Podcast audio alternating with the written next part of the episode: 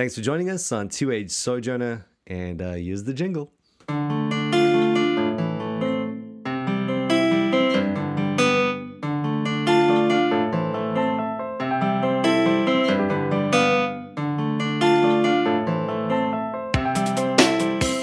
Bro, how's it going? Yeah, going pretty good. A little bit, uh, a little bit tired, man. I had a full-on weekend. Yep, I saw that. You're dominating Facebook. I mean, you're everywhere. It's hard to uh, turn left. Yeah, I think There's I think it's due to this guy called Mike Beck who's like trying to talk it up.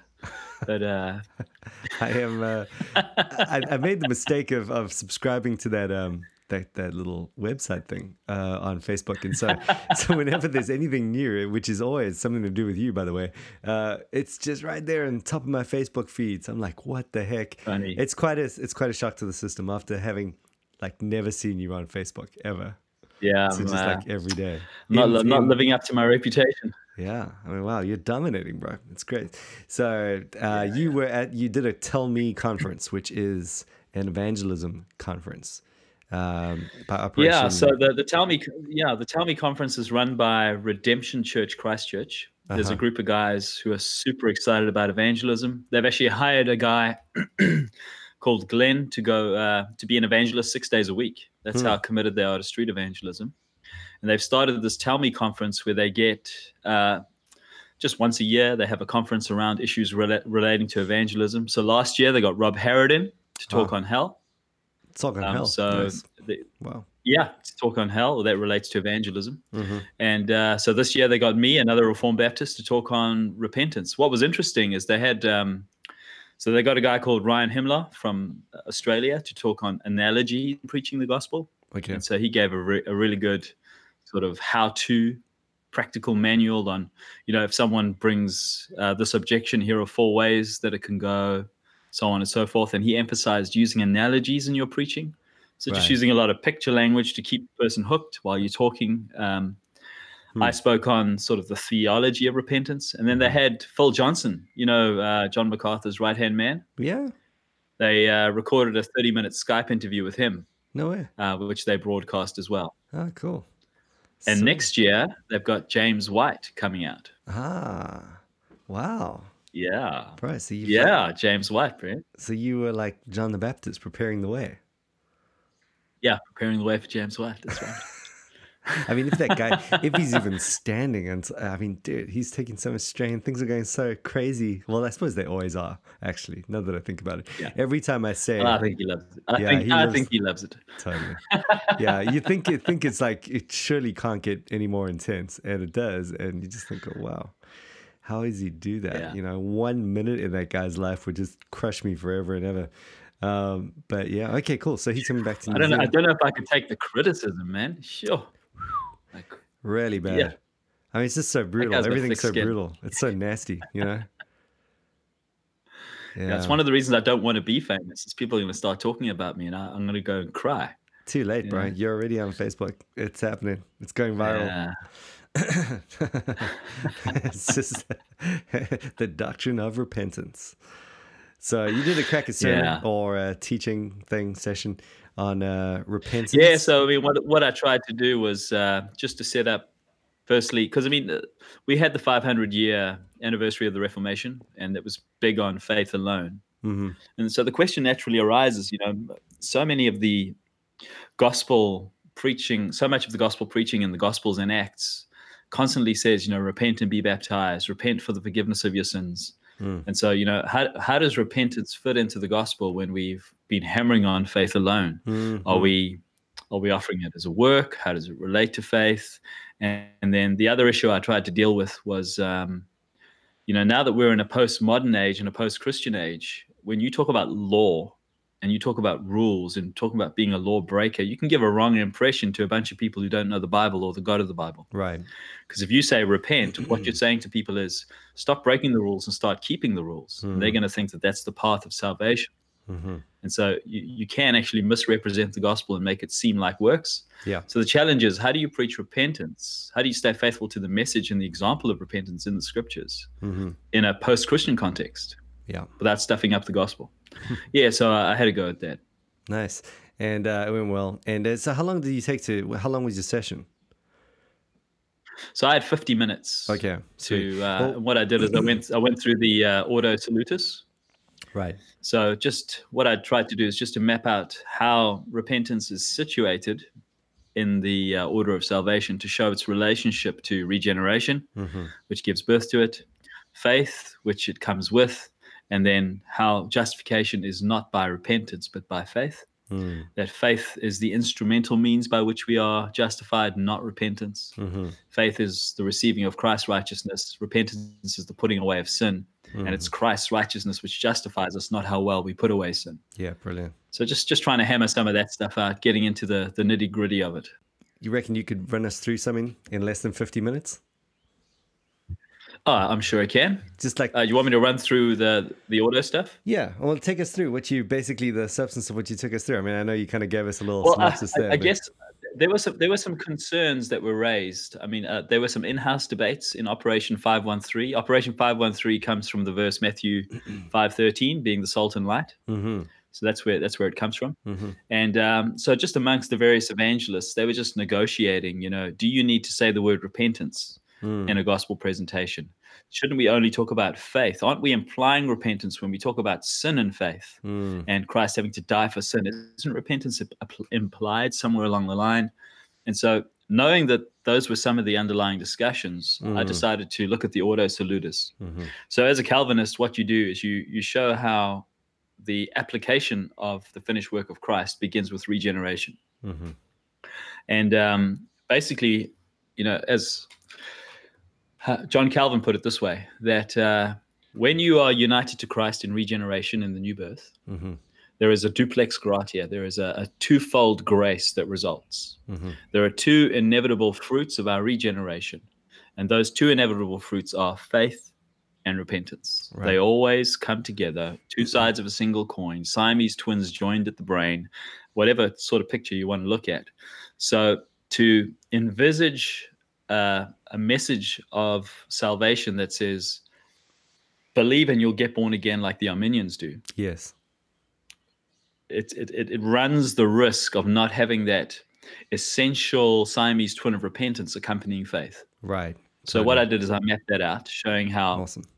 uh, the alpha point of our salvation begins with a monergistic act of God regenerating us Mhm, by uniting us to Christ, mhm, and that inevitably produces both faith and repentance. Yeah. And then, so what I did is I looked at the doctrine of faith. You know, Mhm. the three parts of faith: yeah. uh, knowledge, assent, trust.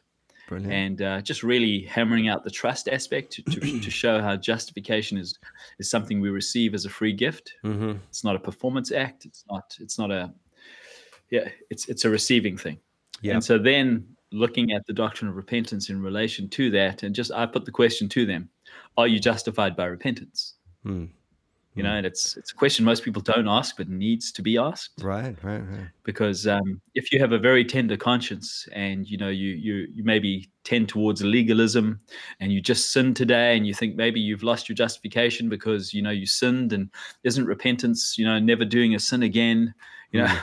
a lot Yeah. of assurance issues can come into play if you don't have this stuff straightened out Yeah. Actually. so um, just showing how yeah just going to say, I've, you know, I've actually met people that have struggled with this very thing. You know, they've come out of perhaps a legalistic background, and uh, they they they come into um, a Calvinistic understanding that helps immediately, um, just the grace alone thing.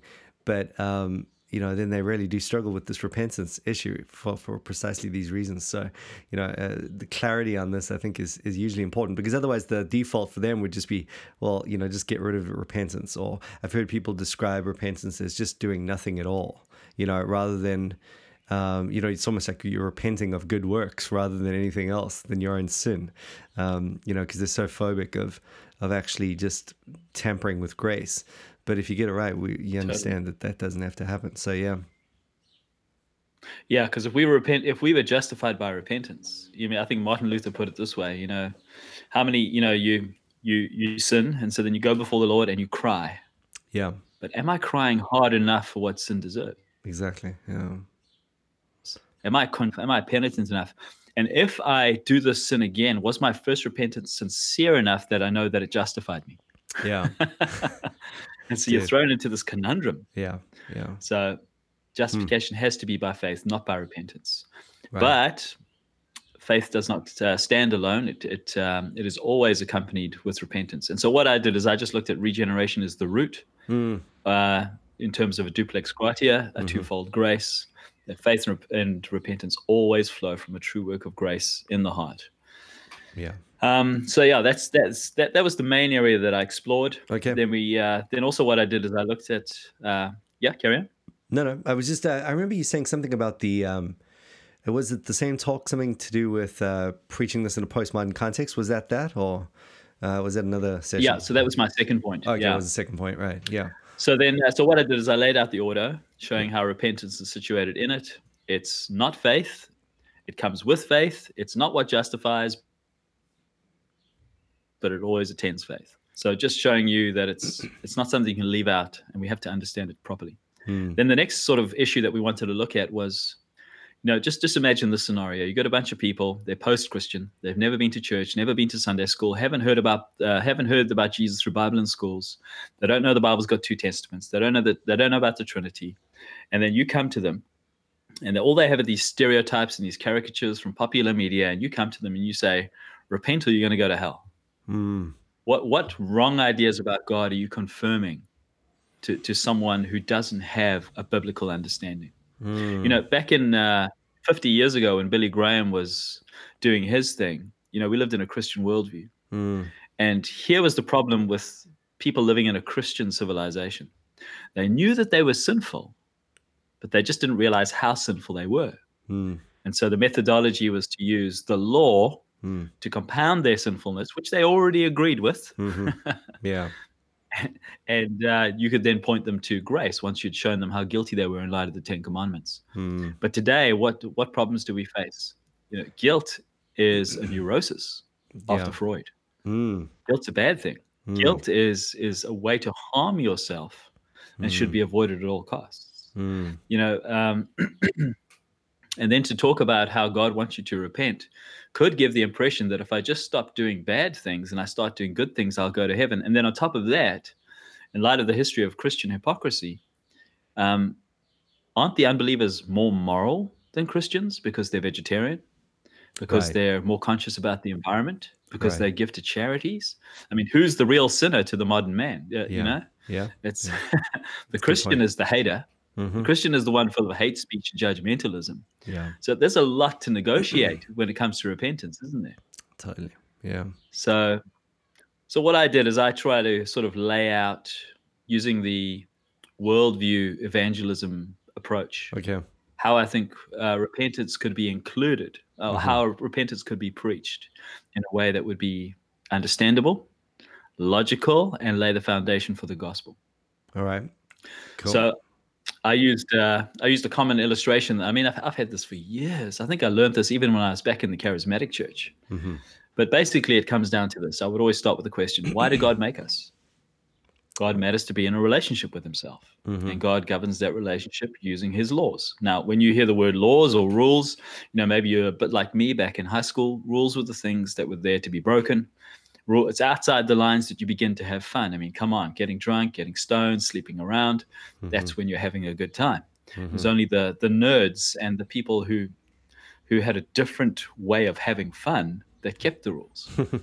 and so, you know, rules have a negative connotation in our in our context. right. So what you have to do is you've got to try and lay out a picture that says rules and law are God's good way for us to live. It's the way in which he blesses us. And so I use the picture of the lion in the game reserve.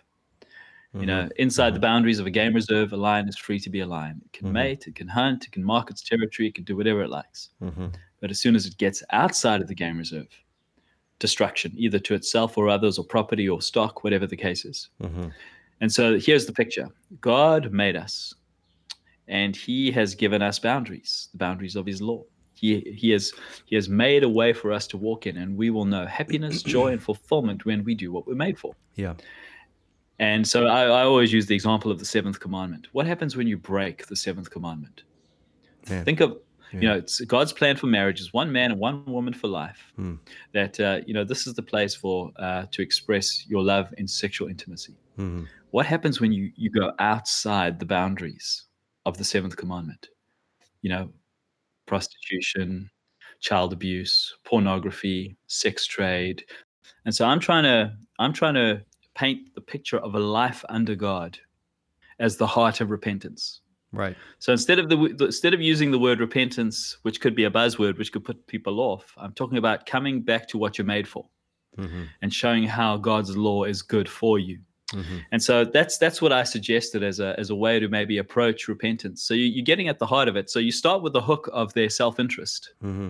um, and then what I would do is I'd move it towards you know sin is not not only against you, it's also and your neighbor, it's and again and and against your family. It's also against God Mm. and you know then you can bring in the gospel you know what does it take what what's the payment if you break god's law it's either hell or christ dying on the cross for you a god man having to pay the price Mm. you know and so you can just you can bring in the gospel from there Mm. but it's just a way to try and cast a vision of life under god and then you can start talking about repentance as come you know turning away from idols but turning to the lord Mm. and um, I used Acts 20, verse 21, as my sort of verse of departure, where Paul's it's it's his last speech to the Ephesian elders, Mhm. and he talks about how for three years, day and night, he never ceased to preach, uh, both to the Jews and the Greeks, repentance towards God and faith in the Lord Jesus Christ. And that's the Mm. way he divides it up. You know, why Mhm. does he divide? Why does he say faith towards God? Oh, sorry, repentance, Repentance, towards right. God and faith towards Christ Yeah. because Christ is the object of faith that we look to in an extrospective way for our for um for what we need to be made righteous in the eyes of a holy God. But repentance towards God is that turn from idols back to our Creator, Mm. back to His lordship, back to what we are made for. And so Paul did preach with this double emphasis. I guess we just got to find a way that's that's not too much of a stumbling block, which Mm. which we can present to to this generation. Yeah. How have you found um, Keller's stuff on this? Oh, totally helpful. Yeah. So, so what I found is that Keller and I have a very similar approach when it comes to the idea of doing what you're made for. Mm-hmm. Mm-hmm. Um, I found that, hey, I say that. Hey, I say that. Yeah. Yeah, totally. Well, he's in Um, tune with much of what you were talking about there. And um, yeah, exactly. And yeah. so, I mean, I've I've sort of dug a little bit uh, when I was looking um, for research. I was look on the internet looking for repentance in a postmodern context. the top ten hits are all Timothy Keller. Hmm. yeah, true there. That's right. and yeah, uh, man. Yeah, he is good. I suppose that's where he gets a lot of his flack for uh, from as well. Um, in, in that he's, I suppose, just really concerned to, uh, to to make sure that we're communicating well, and and to the people that are perhaps more in a fund, fundamentalist setting or just aren't really concerned to to see that um, being clearly communicated, or you know, I just wanting to bring that hard hitting kind of turn or burn uh, deal. You know, it- you know, you know, you know what was interesting to me? I was listening to his lectures on preaching Christ in a postmodern world, Mm, and he actually said it was because you know you and I have had a conversation about you know how do you motivate people people to live the Christian life? You know, why should you obey God? mm, Is it because He's God or is it because He's good? right.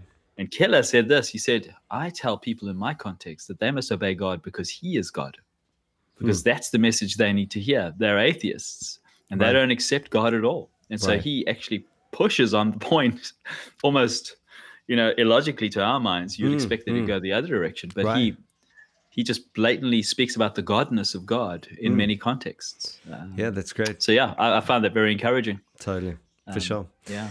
Yeah, I like Keller. He's a good dude. Um, all right, cool. Well, that's uh, yeah, that's helpful. I mean, so I mean, uh, we've both had um, uh, street evangelism experience, I suppose we could say. The good old days, eh? Some of it- some some of it good, some of it bad. I look back on it now, and I think, um, I mean, you know, I did it for probably every single. I don't know, at least weekend, you know, I was street preaching, I was cold turkey, sort of like, you know, whatever, whatever methods, I've, you know, I've done it all. Uh, and uh, I look back on it now, and I, I think there came a point for me where it's sort of just related to this topic that we're dealing with right now. Uh, I found that the street preaching thing was so difficult to, like, originally I hoped that just because no one was doing it, um, it would be so shocking that it would actually kind of create a crowd and actually be effective, you know, uh, Yeah. be so uncool that it was cool kind of thing. And, uh, and, and to a degree that worked in that, you know, I would get a crowd and there would always be half a riot happening. Um, Hagglers. Yeah. I mean, it would be crazy.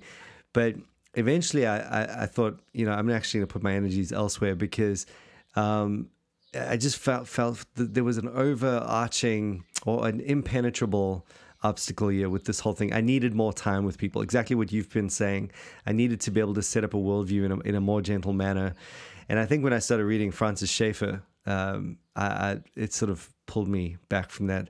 I needed a. I don't mind preaching, and um, but I just want a context where I'm able to set things up more. And I just started Yeah. feel, feeling that we need more and more time to do that. And uh, you know, all the gimmicks at my disposal weren't weren't enabling that. Um, you know, I, I needed quick, hard hitting stuff in a street preaching context. The only way you would actually be able to keep a crowd, and as soon as you start setting up anything with a non-captive audience, you, you know, you're going to lose them. And um, and so it just ended up being a self-defeating situation. So, um, you know, that was my experience there. Whereas one-on-one, if, every now and again, you would be able to uh, talk, you know, with people that, that they'd be willing, and uh, and so that worked better. Um, but I suppose just Yeah. you know, for p- those moving along the preaching track, you, you're always looking for outlets for maybe talking to more than one person at a time. And so I suppose, Yeah, and I mean, uh, look, I, th- I think there'll there'll always be a place for street preaching, and you know, you can adjust your model. You know, while one guy's up there speaking, you got other people working the crowd, handing out tracks, starting Mm-hmm. individual conversations. mm, Sometimes you're just sowing the seed, you're not reaping. Um, sometimes it leads to a one-on-one conversation.